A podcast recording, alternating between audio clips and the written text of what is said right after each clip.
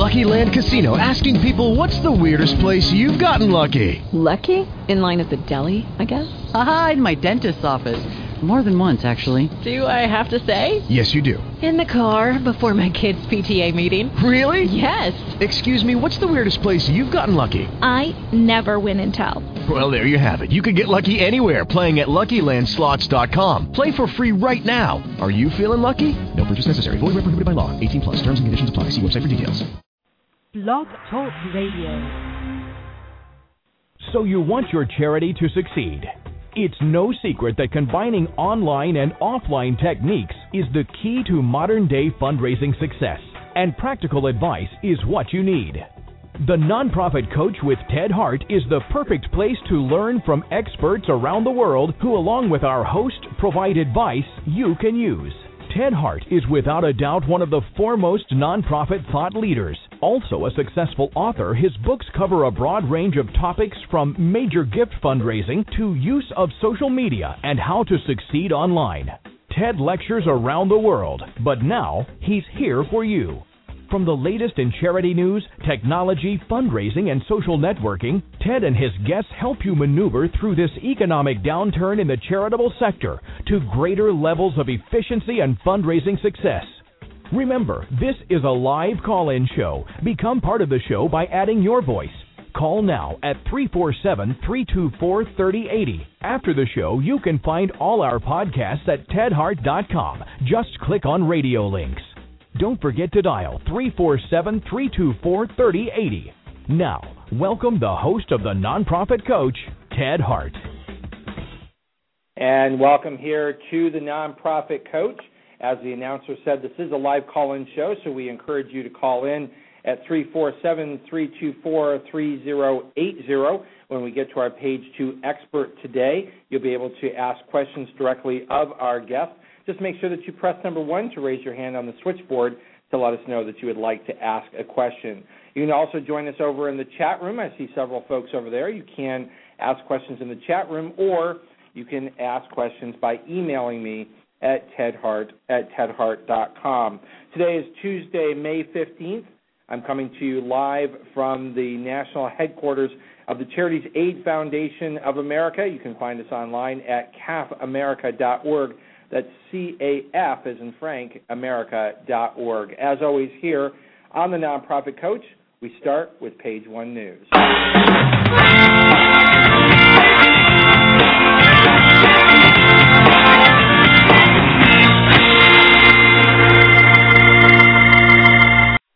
You can follow along uh, with the radio links today at tedhart.com. Click on radio.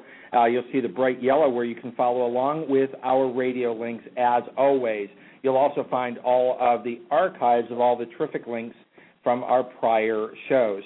Here on the Nonprofit Coach, we're going to start off with uh, news from the Washington Post. Good news for nonprofits who are expecting a better year. Last year was another difficult one uh, for Washington area nonprofits, as many took in fewer dollars and had to eat more into their rainy day reserves. But according to a new study, there's reason to believe that the tides may be starting to turn uh, in 2012. Across the country, we're seeing more donations come in, both online and offline. According to a canvass of community organizations in the Washington, D.C. region, nearly half reported that their donations uh, that the donors had expressed uh, interest in maintaining or increasing uh, their contributions compared to only 27% last year, and that's been reported by the Center for Nonprofit uh, Advancement. So check that out. Read uh, through why things are looking up and where the bright points are for nonprofits in the Washington D.C. area at tedhart.com. Next up here on uh, the the radio links uh, it's always a pleasure to uh, welcome friends uh, here to to the nonprofit coach. Today we have Michael Baker is with us. Michael is here to chat with us about a very important and innovative conference that's going to be taking place next month. Michael, welcome here to the nonprofit coach. Tell us all about the Techno conference. Oh, Ted, thanks so much. We really appreciate it. Well, we're really excited. We've got the uh, the first ever um, AFP Techno Conference happening June 4th and 5th at the Gaylord Palms in Orlando. And uh, we are so excited because there are hundreds of professionals that have signed up for this to learn about um, what's new in social media and technology and for fundraising and what you can use and how you can implement it. Uh, it's a great conference designed truly so that it's an interactive learning experience and people will be able to connect with the cutting edge technology um, and, and do things, you know, learn things that they don't know. They'll be able to actually leave uh, the conference with practical solutions that they can actually take back to their development office and implement. And, and we're well, really excited. And just as a teaser, uh, I've uh, I'm just finishing up my presentation. Of course, I want to have the very latest information in my presentation uh, for the Techno conference. Uh, one of the things that I'll be providing on a very practical level for folks is a four-year step-by-step plan to roll out your social media and integrate with your traditional and online fundraising. And that's the kind of practical sort of things that you're bringing about in this conference, is it not? That is right. That is right. We're very excited. And for for anyone who has seen um, Ted you present, um, it's always a treat because they get that step by step and they can walk away with actually these tools on how to do it. Um, I know I have used your suggestions over the years um, with clients, and they they're spot on everything that you share. We're we're excited because the level of speakers that we have.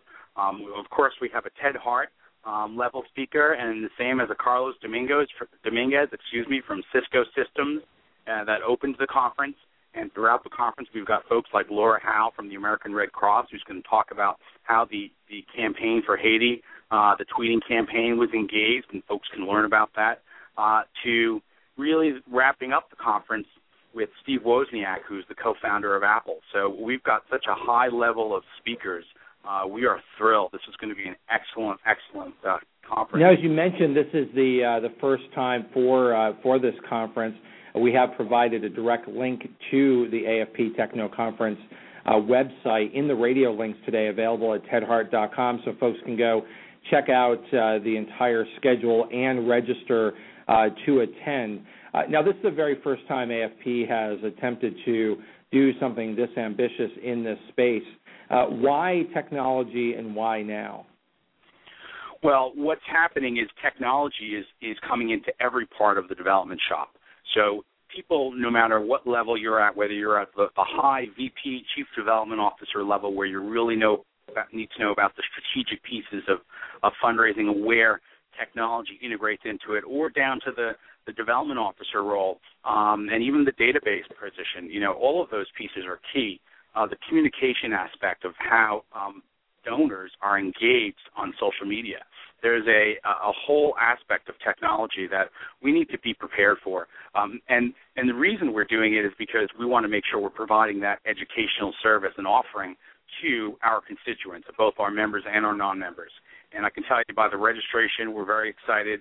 Um, people are signing up for this conference.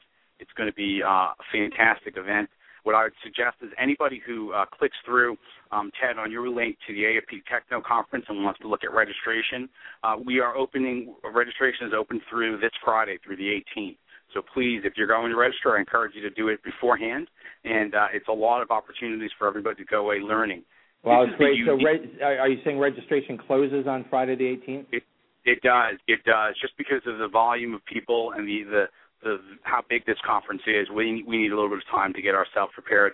Um, so, with all so that leads uh, one to uh, to believe that uh, this is about ready to, to sell out, and folks should get online today if they want to get to, to this conference in Orlando. What are the dates of the actual conference? So the conference itself is June 4th and June 5th. That's the program.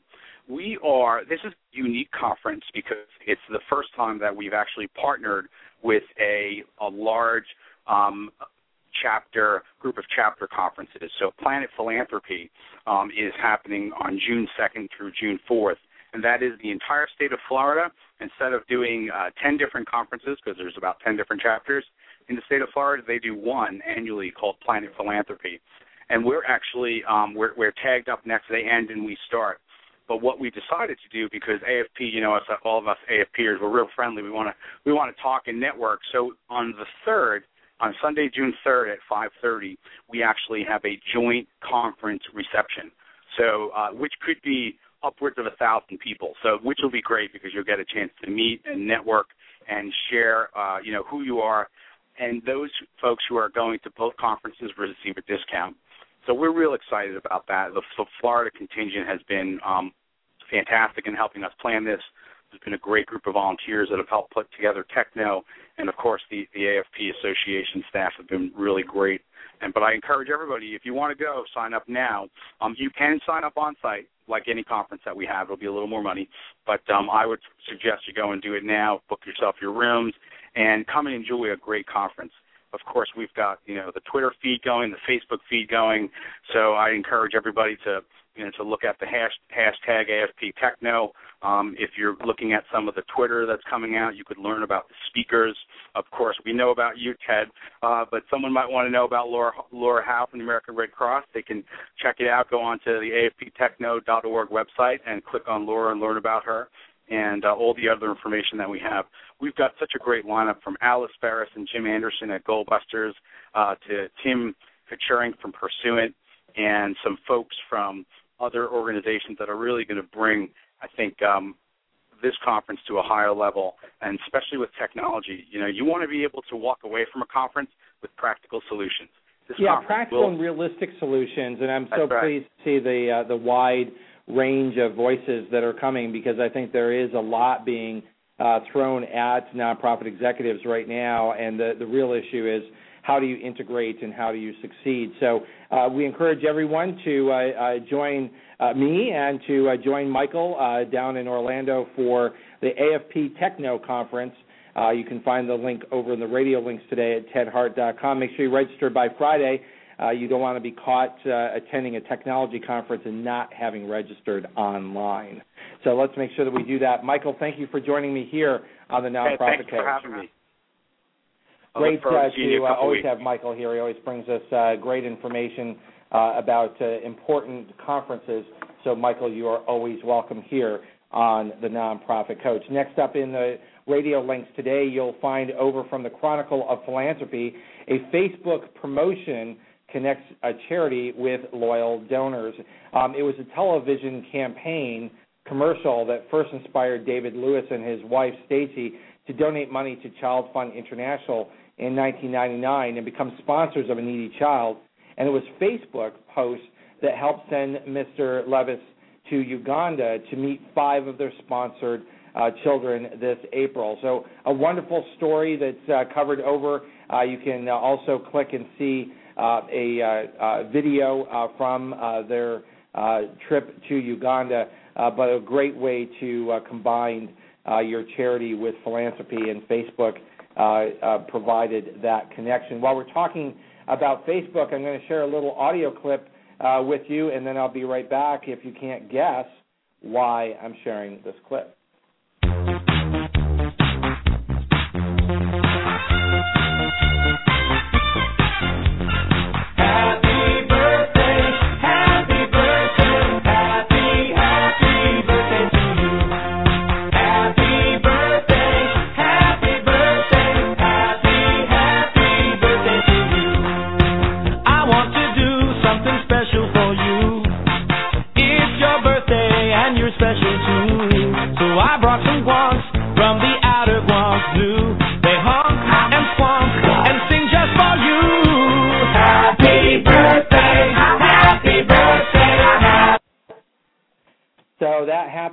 Message uh, goes out to Mark Zuckerberg. Uh, Mark Zuckerberg is the uh, man of the hour.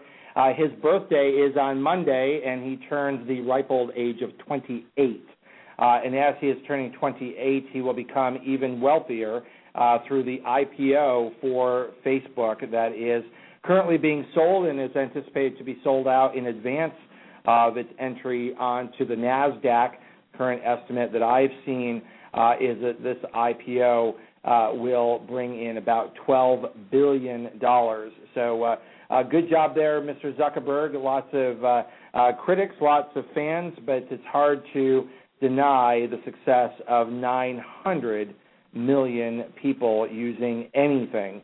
Uh, with 900 million users of Facebook, um, it is a challenge uh, to establish web businesses such as Google and Yahoo for customers' uh, uh, time online and advertising, and Facebook uh, has um, just gone over $1 billion uh, in revenue uh, in uh, its uh, latest quarter. So, uh, good luck uh, on the IPO and happy birthday uh, to Mark Zuckerberg. Back over here on the Nonprofit Coach. Over in the radio link, you will find over from one of the smartest websites on the internet, Mashable.com. You'll find over in their social media tab a Twitter campaign that allows you to donate your unused characters. That means uh, you have 140 characters with Twitter. Let me tell you all about this. You can help out charities by donating those unused characters. So uh, forget old clothing and canned food. You can now donate your unused Twitter characters to a good cause. A new application called Hashtags for Heroes auto populates the unused characters in your tweets with messages ranging from awareness for Wounded uh, Warrior Project, an organization seeking to honor and empower veterans wounded since 9 11. So uh, check out the information about this new uh, Twitter app uh, that will allow you to donate uh, your unused Twitter characters. Uh, the most common length of tweets is 28 characters, according to one estimate, uh, leaving a lot of room on many tweets for you to be able to help out a worthy cause. Check it out over in the radio links today over at Ted Hart, at tedhart.com. Next up here, and you'll find over in the radio links, we want to draw attention to our own LinkedIn group. Over in LinkedIn, we host the People to People Fundraising, Social Media and Online Success for Nonprofits uh, group over on LinkedIn. We now have over 1,747 members uh, of that group, quite active, lots of folks uh, who are sharing very good information uh, and news there. So if you're not part of that, a global group of folks uh, who are interested in online social media and fundraising success. Uh, check it out over in the radio links today. Make sure you sign up and uh, enjoy the camaraderie with your colleagues over on LinkedIn. That's what we've got here today for uh, the page one news. That means it's time for page two.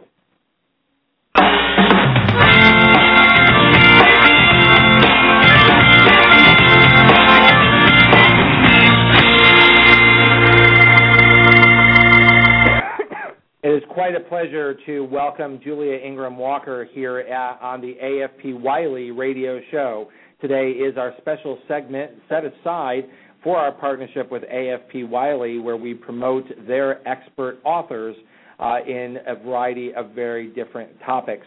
Uh, Julia has been a development professional based in New Orleans for over 25 years. Uh, she's developed an expertise in capital campaigns. She's well known for major gifts and working with nonprofit boards. She holds an MBA and spent the first half of her career at Tulane University, uh, where she served as vice president for advancement and raised over $300 million, including funding for eight buildings on campus. Uh, Julia has been an independent fundraising consultant for the past 12 years. Her clients are varied and include the National World War II Museum, the Louisiana SPCA, New Orleans City Park, and the Navajo Code Talkers Foundation. Julia has published um, several fundraising books and lectures nationally on topics related to capital campaigns, major gifts, and as we mentioned, working with nonprofit boards. Her new book, The Fundraising Guide for Nonprofit Board Members, uh, has just been released and is the reason why she's our guest today. Uh, but I know that a number of our listeners today are also fans of Julia's other books, uh, so this is a wide-ranging discussion today, and welcome here to the nonprofit coach, uh, Julia Ingraham Walker. Thank you for joining us. Thank you so much, Ted. I'm pleased to be back. Yeah, it's great to have you back here on the show. You always bring uh, some of the uh, most important, and uh, we were mentioning on page one, I'm sure you were listening, the AFP Techno conference is coming up, and they put an emphasis on practical uh, information. And I know that's really a hallmark of your work as well. Uh, no pie in the sky with you. These are things that work. So why fundraising guide for nonprofit boards uh, as uh, the newest book? Well, you know that's a good question. I, um, I, as you pointed out, I've been fundraising about 25 years, and one of the things I've noticed is that even the best campaigns can go astray if the board doesn't really get behind it in the right way and, and develop a strategy to involve not just the development committee but the whole board in your uh, campaign outreach. And I've also found that some organizations with very strong boards can um, really surpass what you think would be their fundraising limitations because they don't have much staff. So uh, I thought it was time to kind of look at the role that boards play. You know how how they can encourage uh, more fundraising, how they can be used to, to uh, enhance outreach in the community, how to engage your board, how to get your board to start giving. You know all those things that all of us face every day. You know as practical problems of fundraising. And and in looking at those practical uh, issues as you were preparing for uh, for this book, what are some of the things that are most problematic for nonprofit executives when it comes to working with boards? Well, uh, some people have an easier time with their boards than others, and of course, you know, it all starts with who's on the board. So, I would start at the very beginning with the nominating process. You know, how you choose your board members my um, my big interest there is in um, urging boards to stretch themselves a little and bring in people who aren't quite like themselves. You know, we all talk about diversity, meaning diversity of race or sexual orientation or whatever. But I'm also interested in diversity of age. You know, I'm, I've dealt with some boards where everybody there is 55 and older, and you talk to them about social networking, and they don't they don't even know what you're talking about. They think it means going to a cocktail party. And of course, uh, going to cocktail parties, there's nothing wrong with that. Uh, but social media has a, a, an important role to play in all aspects of nonprofit life today. Um, some of the things I was hoping that uh, we'd get a chance to uh, to cover today is to get to some of those practical tips that you uh, that you have. Um, and in advance of uh, of the show today, we actually had a number of people uh, who had uh, written to me interested in this book and other books of of yours. Um, specific to uh, your point on the nominating process, how does fundraising fit into your decisions about the nominating process? What, what's appropriate, what's not, uh, and what decisions should be made? Well, um, Ted, I feel like the best model is to have the development um, leader, let's call him the development CEO, um, take uh, a role in the nominating committee, and that is to say, either submitting names or actually being there at committee meetings to discuss candidates. And how me, common would you say that is? Because of course, you know, it, it, to to have a disconnect to say we're going to recruit board members and we're going to expect them to be involved with fundraising, yet the development office has no involvement in the nominating process. That's quite a large disconnect. But isn't that more common than you'd like to to think? Yes, it's common, but I guess that's part of the point of, of why I chose to write the book is to explain that development needs to be development thinking needs to be integrated into every aspect of board policy and board nominate, nomination. That if we really expect our boards to become more active in fundraising, we have to think about how we bring people in, how we train them, you know, how we select them for board positions has to be done in such a way that it supports the development effort. Otherwise, you get a bunch of people who really don't have any interest in development or perhaps even have an antipathy towards raising money, which I've certainly seen on boards. And um, you know, then the development committee is told, you know, well, work with them, you know, find a way to to manage this board, which is unwieldy and you know uninterested. Uh, so I think I think it starts with the CEO and the board chair getting together and making some decisions about what is the role of their board and how do they want it to interface and interact with a, with their development staff and their development work and in doing that, um, what's and I'm sure you're asked this question a lot because I know I am. Uh, what's the optimum size? Oh, you know, it's hard to say. I've I've worked with boards that have 15 people that are very effective, and I and I have a, a client now that has a board with 50 people, five zero, and they're very effective. Um, now, the group that has the 50 member board is a national group, and they and these members come from all over the country. Um, usually, about half of them meet in person, and the other half uh, are involved in a conference call as, as, a, as a supporting part of the board, but not necessarily there in person. So you don't always have face-to-face contact if you have a board that big. Um, but my my basic um, comfort zone is between uh, 15 and 25.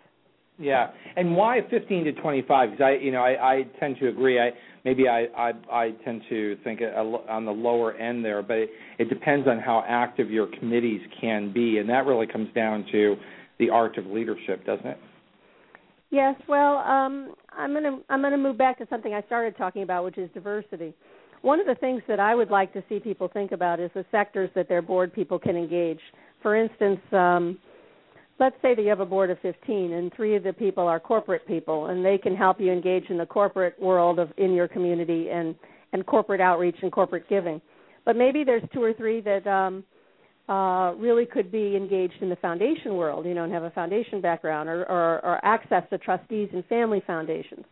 So i'm thinking that you know you want a board of around 15 to 20 because you want to reach into different sectors of your community in order to develop those um, connections that lead to support and that lead to fundraising and that lead to advancing your cause. And and how do you decide, or how, is there an optimum level of diversity, or um, is how tied is that to the community that you serve? Uh, because as you were mentioning earlier, you you use the word diversity very broadly. Well, um, I find that people you know maybe this is a truism but i find that people um for the most part are comfortable with people who are like themselves. And so you tend to have a board that replicates itself. You know if there's a lot of old white guys on the board they tend to bring in old white guys because that's who they know. And that's who they're comfortable with. And so what i find is you have to press a little for them to bring in a different generation or add more women or add more um you know corporate members if it's more of a social group. That that there has to be some some some uh, uh, push to stretch um, the comfort zone of board members in, in allowing different agreement, different disagreements, and allowing people who bring new ideas. And, in, in uh, looking at those uh, those new ideas and breaking out of that, do you find that it's hard for for boards to to do that themselves, or for staff members to be able to affect that kind of change? And how often do you feel outside counsel is the answer to to breaking through that diversity mold? Well, um, you know the old joke uh, about how you can't change, um, you know, uh, someone who doesn't want to change. Um, uh, my my my thinking on that is that there has to be some feeling on the part of the board leadership. Let's call it the executive committee and the board chair himself that what they're doing right now isn't working quite right for instance, many boards now are challenged on the um, fiscal side. You know, let's face it, times are tough. It's you know, it's hard out there. It's hard to raise money. It's hard. They're losing grants. They're losing government support. You know, there might be, there might need to be a crisis actually, to be honest, to shake up some of these boards that have been you know very complacent. But once they realize that there needs to be some change, then I think there's room there for the development staff, the CEO, and a good consultant to come in and work with them on making that change a positive value for the organization. Right, and, and but that's a, that's that's also a long-term game. That's not that's not something that you flip a, a switch at. That that takes time. So for our listeners today who sort of put that on the to-do list to work on diversity and to grow and change their board, um, because it might, might well actually let me ask the question this way um, my sense, or when I'm working with boards of directors, is, is I, I, I try to help them be realistic by saying it's generally a three-year process to really dynamically change a board. It's not, you know, obviously you could have a crisis, you could have a mass exodus, you could have, you know, lots of things could happen that can shake things up much quicker. But in a natural flow and engaging leadership in a, a constructive way, it's usually a three-year cycle before you have that new leadership in place. I think three years is a fair um, uh, a fair amount of time, but I have seen boards move much faster. I worked with an interesting board here in New Orleans uh, for the Lighthouse for the Blind, and they they made a decision to hire a new development director. And the development director came in, and she was concerned that some of the board members had different ideas about how they should be employed in the raising of money and what board members should give was a, co- a point of conflict and how much board members should be involved in development was a point of conflict. There really wasn't what I would call sort of a well-oiled relationship between the board and the development operation.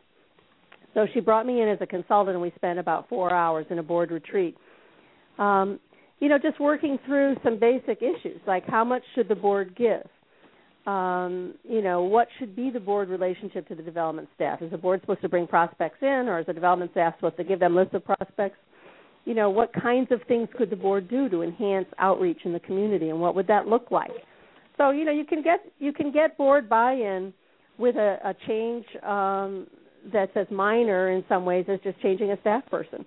And this board, I think, changed its entire approach and its entire level of activity, really in a period of about six months.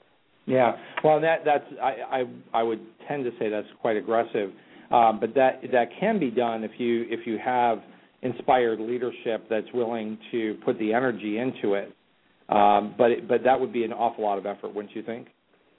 Yes, but some groups need a lot of effort. You know, um, there are changes, as I pointed out, fiscally. The environment has become very competitive. You know, my my thinking, and and I think those of many others in the field, is that if you're if you're not changing and you're not moving, um, you know, you're going to die. Right. Well, and that's particularly true in in the nonprofit sector today, with so much competition um, and so many things changing uh, with uh, the integration of the internet into fundraising and in management. I couldn't agree more. I think that that's one reason to have younger members on your board. Uh, you know, I mentioned that, that an age disparity is an important one, and you know, it seems to me that um, on the boards that I've been involved in, it's the younger board members, those in their 30s and 40s, um, maybe even in their 20s, who are, you know, kind of pressing the issue of, well, how are we integrating technology? Well, who do we have who's, you know, managing the communication process? and all those things become very very important for engagement in the community which is what leads to fundraising right right right um, looking uh, looking uh, ahead uh, so you've got the the the recruitment of the the board is a is a very key aspect here but if you have a board that's never been engaged with fundraising and they've never been uh, told that they need to give themselves how do you maneuver through that and how where does that energy come from is that uh, from the staff, from the CEO, from the board chair? How does that become successful? Well, that's a good point. You know, you have to think about the whole issue of board engagement. You know, what makes a board member interested in the organization and giving back, and you know, how to harness the passion that they have for the organization and turn it into a a, a, a way that you can have board members become more engaged in fundraising. And um, I I always start by talking about giving. I think that's at the heart of it. You know, to me, the first goal that you have to have with a board uh, when you're moving them from being inactive to being active in fundraising is to talk about 100% board participation in giving. That they have to give themselves. And the reason for that is that that's the core of our business. You know, if they're passionate and they believe in the organization and they make a gift, you know, we all know, we've all worked with volunteers. That makes it much easier for them to go out and make an ask to someone else. I also think that it it becomes, you know, kind of a um, let's call it a self fulfilling prophecy. As people give and they go out in the community and they're excited about what they've uh, given to, they talk it up, they get others interested, and you know the um, the fact that a, a board has 100% participation in giving has become a key factor in a lot of foundation giving, as I'm sure you know. Well, it, it, let's let's talk about that in specific because that has certainly changed in the last decade in terms of a foundation and even corporate support being tied to board giving. So why don't you talk a little bit about that so that our uh, listeners here today know what what you mean there? Well, um, many foundations now actually ask, as part of their application process, what the board involvement in fundraising is and what what the board giving ratio and, and totals are. And um, it is true, I'm simplifying matters slightly by saying 100% participation is where you start. Because for a board that hasn't been giving, the point is to start giving. But in a more sophisticated environment, if you're applying to major foundations that are national and that are comparing you to national um, nonprofits, it is possible that you will be asked to provide a, a, a number like what what percent of your operating funds comes from your board, or you know it'll it'll it'll ask about dollar totals. What is your board actually giving in terms of dollars so i move sort of what in do you a, think they're looking for there in terms of uh, is it is it are you suggesting it's moved beyond a, a simple acknowledgement of 100% giving that there's now minimum levels or different levels of participation that needs to be reported that could knock you out of the grant making process well, what I'm suggesting is that the board has to give in a meaningful way, and meaningful can vary from group to group. Um, you know, a lot of foundations, you know, understand that there are different kinds of nonprofits. I've worked with, um, you know, art museums where the minimum giving level to get on the board is ten thousand dollars. I've worked with community foundations where the minimum giving level to get on the board is a hundred dollars. So you have to think about, you know, um, what the population is that you're drawing from, what the group is, what they're composed of, what their wealth capacity is. But yes, I think that if you were if you were applying from let's take the art museum as an example, if you were applying for a foundation grant from the art museum, that that that foundation would expect to see a significant portion of funds coming from the board for operations as well as for capital, if they were in a capital campaign, for instance. You know what is significant? Uh, you know, it could range from 10% to 30%, but I think there has to be some sense that the board is behind us. The board is kicking in. The board is there. Well, and you're certainly an expert in the area of uh, capital campaigns and major gifts. We do have uh, uh, several folks on the switchboard. Hang in there. We're going to be right back with uh, your questions uh, for Julia Ingraham Walker. We'll be right back uh, after this break. Remember, our podcasts and archives are always available 24 hours a day at tedhart.com. Click on radio links. If you're listening live today, the phone lines are open. Call in and ask a question by dialing 347 324 3080. Now, back to the Nonprofit Coach with Ted Hart. And before we uh, head back for uh, questions uh, from uh, those who have called in on the uh, switchboard, uh, just a note that next week here on the Nonprofit Coach is the Green Show. That's our monthly partnership with greennonprofits.org. And next week we will have uh, Amy Frankel, who is the director and regional representative of the United Nations Environmental Program, Regional Office of North America. So make sure you join us here on the Nonprofit Coach next week, May 22nd, uh, for the uh, Green Show. Uh, mark your calendars. May 29th and June 5th will be two terrific days for you to catch up on all the podcasts, of which we are approaching 100 podcasts here on the Nonprofit Coach. We will not have a live show on uh, May 29th due to uh, Memorial Day and June 5th uh, due to the Techno Conference. So I encourage everyone to sign up uh, and to meet me down in Orlando for the Techno Conference.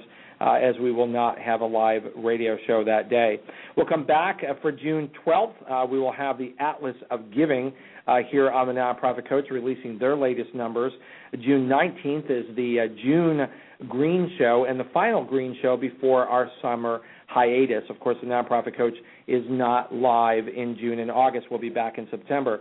The final show here before the summer hiatus uh, is June 26th, and Penelope Burk, uh, one of our favorite folks here on the uh, Nonprofit Coach, uh, will be right back here on the Nonprofit Coach with some of her latest research uh, in giving. So that's what we have in terms of the lineup coming up between now and uh, the uh, end of uh, this session and the start of the summer hiatus.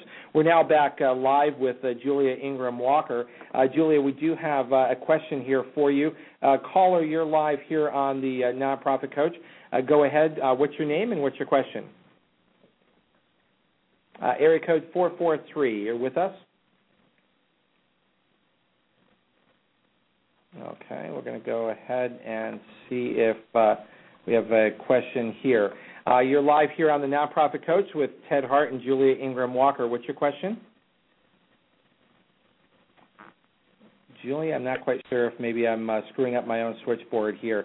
Uh, well, we're uh, we're going to give uh, folks time to uh, uh, get their questions together there, and we're going to take a question from from the emails that have come in. we actually have a, a question here from Jeff in St. Louis. Um, and he's asking, and I think it, it's probably a follow up on the the discussion that we had before the break, Julia, and that is, um, I think Jeff wants a little bit more about how much board members should be giving.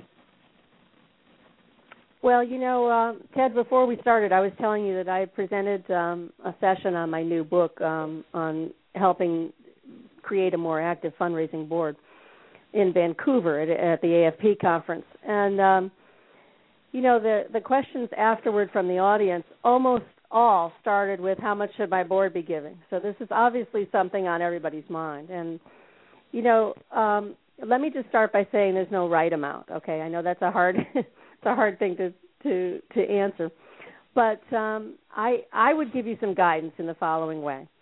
That with a board that has not been doing any active fundraising and has not been engaged, I would start focused on participation And so we talked about that a little before the break. 100% participation is where you start. Then maybe a year later, I would start introducing the concept, and by I, I mean the development staff with the CEO, with the chairman of the board, would have a conversation and decide how to introduce the topic.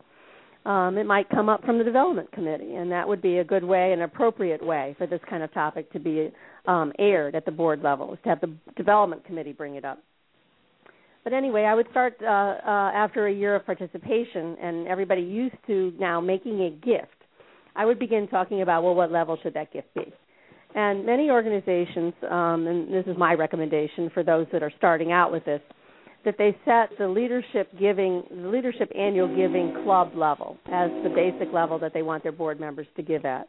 For instance, um, when I worked at at a university, you know, it, it was a thousand dollars was the gift that got you into the annual fund, you know, sort of honorary group. And um, so that's what I would start with for board members. Is I would start with the the the leadership giving level at the annual fund, which is usually in most organizations I've worked with somewhere around a thousand or fifteen hundred. I wouldn't jump to five thousand or ten thousand unless I had a board that was very wealthy, used to giving, and had you know uh, great capacity. Like for instance, um, we talked about the fact that I worked with an art museum. Often, art museums and universities can set their their board giving at ten thousand or even twenty thousand, but that doesn't mean that you should start there. Right. And what about uh, what the, what about those who uh, maybe can't give at that level, but there's still value to have them on the board? Is there room for a give and get um, approach, or um, is it really um, you've got to have that check up front? Well, I'm a fan of the give and get approach. Um, you know, I mentioned that I had done some work with the Lighthouse for the Blind, and they made a decision um, to do a thousand dollar gift from their board for give and get, and then they had they had kind of some controversy about it. So what what after discussion with their board, led by the development committee, they made a decision that anyone under 30 or 35, I forget the age, you know, could do sort of a junior level at $500 because they wanted to encourage more young people to join. Then they made a decision that you know anyone, including those young people, could could work with the development office to raise the money instead of having to give in and write the check. And that ended up being a wonderful decision because a lot of those young people reached out and began to do some, you know, kind of after work get-togethers with friends that would, you know, bring people in to uh, understand the organization and tour the organization. And it just ended up being a way to create outreach for the community and bring in a whole bunch of new donors. So uh, to make a long story short, yes, I think you could. I think you can stagger the giving levels based on age. I think you can take certain groups out, like for instance, um, let's say you have a, a university board. They often have an alumni representative or a faculty representative. So you're not going to require them to give ten thousand dollars. So you could take ex officio members out of the requirement. And I do think, but, but that, they would need still need to give something, right? Because uh, wouldn't you start running afoul of a 100% requirement for yes. some foundations. So yes, so 100% is your base, and that, and you always want to keep that going. But I'm talking about now adding a dollar level commitment on top of that, which becomes controversial for certain groups because it is true that it's not easy for everybody to give a thousand dollars, and some people might not be capable of that. Um, so you know, I think you have to know your board. I think you have to get the board to buy in to set the amount I would not impose this amount. I would have this be a discussion brought to the board by the development committee and let the board decide itself what it wants to do. Right. I, one of the things that I recommend that boards of directors um, consider um, is a board responsibility policy, and, and in that policy, it, it, doesn't just speak to money; it speaks to um, responsibilities for recruiting other board members, participation, uh, committee work, um, advocacy in the community, but also um, broaches this topic of uh, minimum levels of giving, um, not not just a set amount, but as a minimum, expecting that board members would seriously consider above that minimum. Yes, you you make a good point, Ted. I, I don't mean to discuss the fundraising issue in a vacuum. There are other things board members will be asked to do, and other procedures and policies that would need to be followed. I'm just trying to kind of focus on Jeff's question, you know, which is what is that dollar level? Because that's tricky for a lot of people. It is, and it, and it can also um, uh, become problematic for board members that have been there for a while. Um, but when I work with boards, and I don't know what, what your feeling of this is, is I always um, get you know prepare them to say change is not for everyone, And in moving this direction, if you're confident that this is what needs to be done, you also have to understand that you probably will lose some people um, in that process.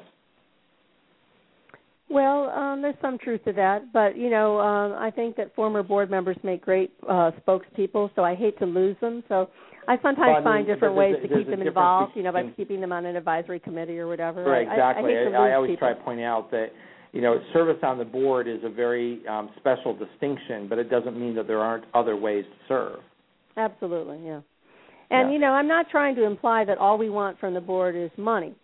You know, the um, um, the AFP group in or in Central Florida in Orlando had me come in and do a, um, a presentation on this topic um, about three weeks ago, and the, one of the uh, gentlemen there from a nonprofit brought five of his board members with him to hear the presentation.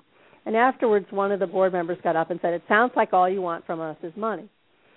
But that's not really true. You know, um, I'm just talking about the fact that if you have board members give, it sets a tone. It sets a an expectation that they can go out and get other people to give. And you have to start with their own gifts, but there's much, much, much more to it. You know that's just the first step is to get your board to give. Then you want to engage them in strategic planning and you know be, get them involved in bringing people in from the community and develop new ways of having them outreach uh, right. you know and talk about your organization. So but doesn't you know uh, we're focused the on the money process, but the money isn't what it's all about. Right right. But doesn't involvement in the fundraising process. uh, help prepare board members to be more successful in those other realms by connecting them to their community and connecting them to the financial needs of the organization Yes, absolutely. And that's another reason why I like to have boards involved in strategic planning because you have to understand what it is that you're selling. You know, if you're going to talk to somebody and ask them for money for a new building in a capital campaign, you have to understand why the organization needs the new building. And you have to really be able to describe that in real terms with some a sense of passion and support or people are going to say, well, you know, what the heck? Uh, there's lots of buildings out there I could support. Right, exactly. We're going to take a, a small uh, info break uh, here, Julia, and when we come back, um, I wanted to um, ask you if you could focus in on what are some concrete things that board members can do, some practical advice that we can give to listeners today of things that they could suggest to start getting board members involved if they have not traditionally been involved, sort of to wet their whistle and to get them prepared. And we'll be right back after this important information. Every day, millions of people are online, many of whom want to help, volunteer, and donate to a good cause. Nonprofit organizations can use many Google tools to reach potential donors around the world and raise more money. And as an approved nonprofit, it doesn't cost a thing. It's all free. Google Grants helps you promote your website with free advertising on google.com through the AdWords program. With Google AdWords, you create ads and choose words or phrases related to your nonprofit organization. When people search on Google using one of your phrases, your ad will appear next to the Google search results under the sponsored links section. AdWords allows you to target certain geographic areas, dates, and times of day for your ads to appear. YouTube for Nonprofits is another tool that can boost donations to your organization. The program offers a number of perks that get your message out there and drive viewers to take action and donate. You can list your organization on YouTube's nonprofit channel and add call to action overlays on your videos to drive viewers to donate. Need help analyzing your website traffic and marketing effectiveness? Google Analytics is a free tool that will give you rich insight and help you increase the number of people that visit and donate to your site. Google Analytics can be invaluable to many people in your organization, such as development directors, marketing staff, and your web team. There are many other tools that can help you reach more donors and raise funds, like Google Checkout, where you can process credit card donations with no transaction fee, Google Sites to create a free website, and Website Optimizer, where you can figure out the best landing pages to turn site visitors into donors. To get started, apply for Google for Nonprofits today. And we're back live here with Julia Ingraham Walker. Julia, as uh, we come back, um, what are some of those practical things that you can actually ask board members to do to get them engaged?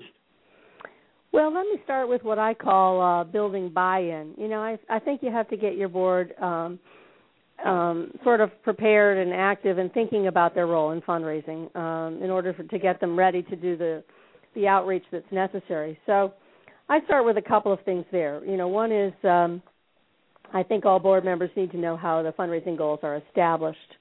You know, so I would spend a little time having the development committee with the development committee having them make a presentation to the full board about you know what have we been fundraising and you know what does it look like here and what are our challenges? You know just kind of educate the board about fundraising get them interested in it as a as a um you know a set of um of challenges. You know how can we how can we bring in more donors? How can we uh, upgrade current donors? You know help help them understand the situation and what the and what the issues are so breaking it down to be a little bit more approachable than sort of this big need for money.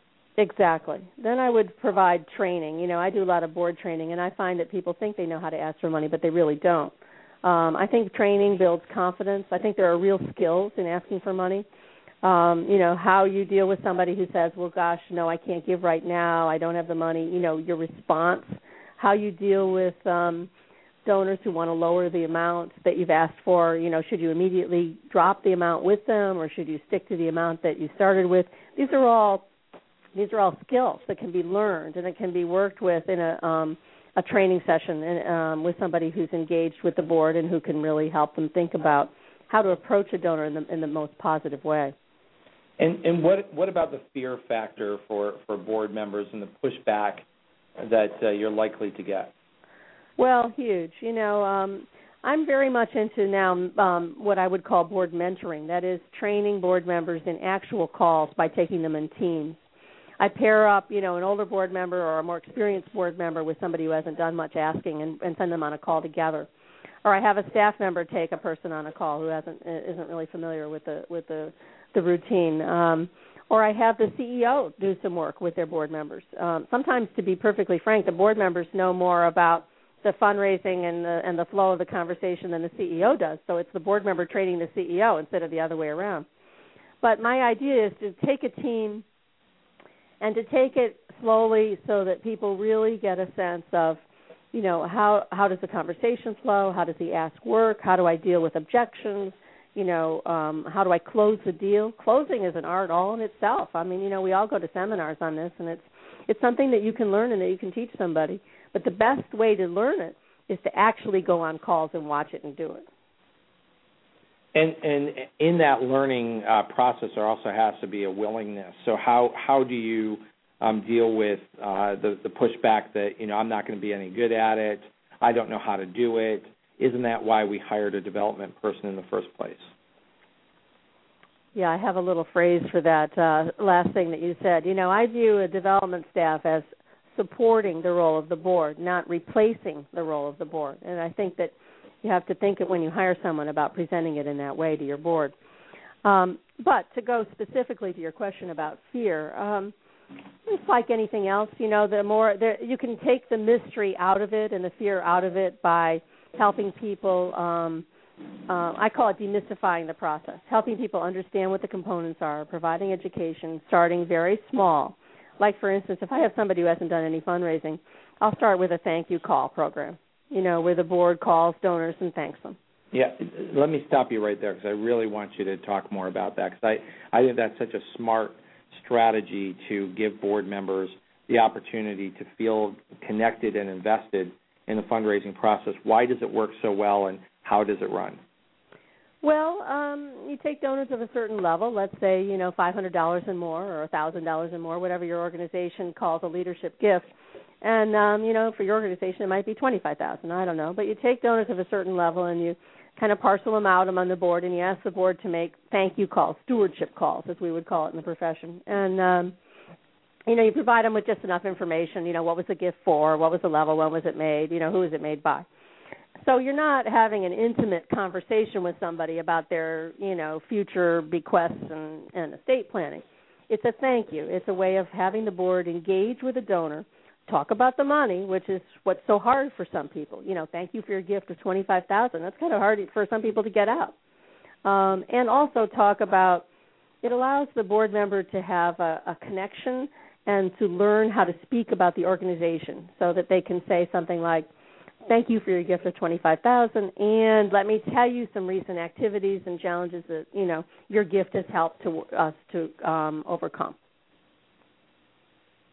and also they're going to get feedback and they're going to have that opportunity to connect with someone who's very positive. And, and if they're not, I mean, it's also an opportunity to uh, take corrective action with someone who's very important to you, i.e., a donor. No question about it. And um, you know, I I think all of our board members really want to help move our organizations forward. And what I'm trying to say is that you can create buy-in, you can create through education and through experience and training and mentorship. You can demystify the process of fundraising so that a board member can understand intellectually and emotionally that fundraising is just simply one tool to move the organization forward. I, uh, Julie, if you'll uh, uh, give me just a second, I wanted to uh, just give a shout out and a thank you uh, to one of our listeners today, Spotlight of Success, SOS. Uh, these folks are connected with the National Association of Women, and they have just chosen to mark us as one of their popular online internet radio shows, and all of our listeners can do that uh, as you go to our page on Blog Talk Radio by going to tedhart.com and click on radio. So thank you to the folks over at Spotlight of Success uh, for clicking on the button to say that we are one of your favorites. Uh, Julia, thank you for allowing me to give them a shout out uh, today. That's always nice to have people do that. Um, you're giving very, very practical advice, and I really like the positive nature of finding ways to get uh, people involved in the fundraising process that um, is not quite so scary. And and, that, and I'm talking about those board members who don't have a lot of experience. But sometimes we do have board members who are quite experienced, and that experience can come in two forms. It can be very positive. I was part of a wonderful campaign, and I can't wait to roll up my sleeves and help you. Or I was in the most horrible experience I've ever had, and I never want to be involved in fundraising again. well, we hope we don't get a lot of the latter, but I've seen it too. Um, you know, I again, I think it's a uh, it almost starts as a psychological challenge, which is how to change someone's attitude about fundraising. And um, you know, I I I'm not sold on you know sending somebody who's not ready out in the field to ask for money. I'm not implying that everybody has to ask for money. What I'm saying though is that there are there are things that every board member can do that contribute to the fundraising and development pro- program. That's a, such an important point there, uh, Julie. I just I want to highlight uh, and I keep doing that throughout the show because you have so many great uh, things that you say. Um, but it, it, there are board members who should not be asking for money. They're not prepared, they're not ready, or they're not going to be successful. But all board members do need to be engaged and find roles in the fundraising. And I have some ideas here, Ted, about specific roles if you want to get a little practical in our last few minutes here. Absolutely. We've got just a couple minutes left, so this is a great way for you to send our listeners off with some practical advice. Okay, well, here's one. Um, you know, many of us are concerned about how to find the hidden gems, you know, the diamonds in the rough in our own donor base. That is, people who've been giving a $100 but who have the capacity to give a $100,000. And, you know, we all know that there's electronic prospect re- research and other ways to find these names. But I find that having um, having board members, you know, look through lists of, of, of longtime donors and donors who have loyalty, you know, been giving three years and more, is an interesting way to engage them. What they sometimes do is they find somebody and have a kind of an aha moment, an aha moment, where they say, "Look, you know, this is a guy who I think has given, you know, very substantially to another organization in the city, and he's I see he's giving you a hundred dollars, and he must like what you're doing. But I think we could talk to him about more." So that's one way I would engage board members is, you know, trying to find the hidden gems in your um, in your donor base. And, that draws back to some of the best places to find your next donor is in your database. We only have a little bit more than a minute left, so let's make sure, Julia, that our listeners know how to reach you. Sure. Um, I have a website, uh, walkercapitalcampaigns.com, um, and I'm available online at julia.i.walker at gmail.com. Um, a Gmail, and also, um, you know, you can go to Amazon and look for my books, Julia Ingraham Walker. All you have to do is um, Google that, and my latest book is called A Fundraising Guide for Nonprofit Board Members. Terrific. And we've provided a link in the radio links today directly to Julia's uh, website so that you can go there and you can also find her books. Julia Ingraham Walker, the author of Fundraising Guide for Nonprofit Boards and other books. Thank you for joining us here on the AFP Wiley radio show here on the Nonprofit Coach. Hey, thank you, Ted. I've enjoyed it. You're welcome back anytime. Thank you, everybody. Make sure that you join us next week on May 22nd for the Green Show here on the Nonprofit Coach. You've been listening to the Nonprofit Coach Radio Show with Ted Hart. Tell all your friends to check out our production schedule and download our iPod and iPad friendly podcast at tedhart.com. Thanks for listening to the Nonprofit Coach. With LuckyLand Slots, you can get lucky just about anywhere. Dearly beloved, we are gathered here today to. Has anyone seen the bride and groom? Sorry, sorry, we're here. We were getting lucky in the limo and we lost track of time. No, Lucky Land Casino, with cash prizes that add up quicker than a guest registry. In that case, I pronounce you lucky. Play for free at LuckyLandSlots.com. Daily bonuses are waiting. No purchase necessary. Void where prohibited by law. 18 plus. Terms and conditions apply. See website for details.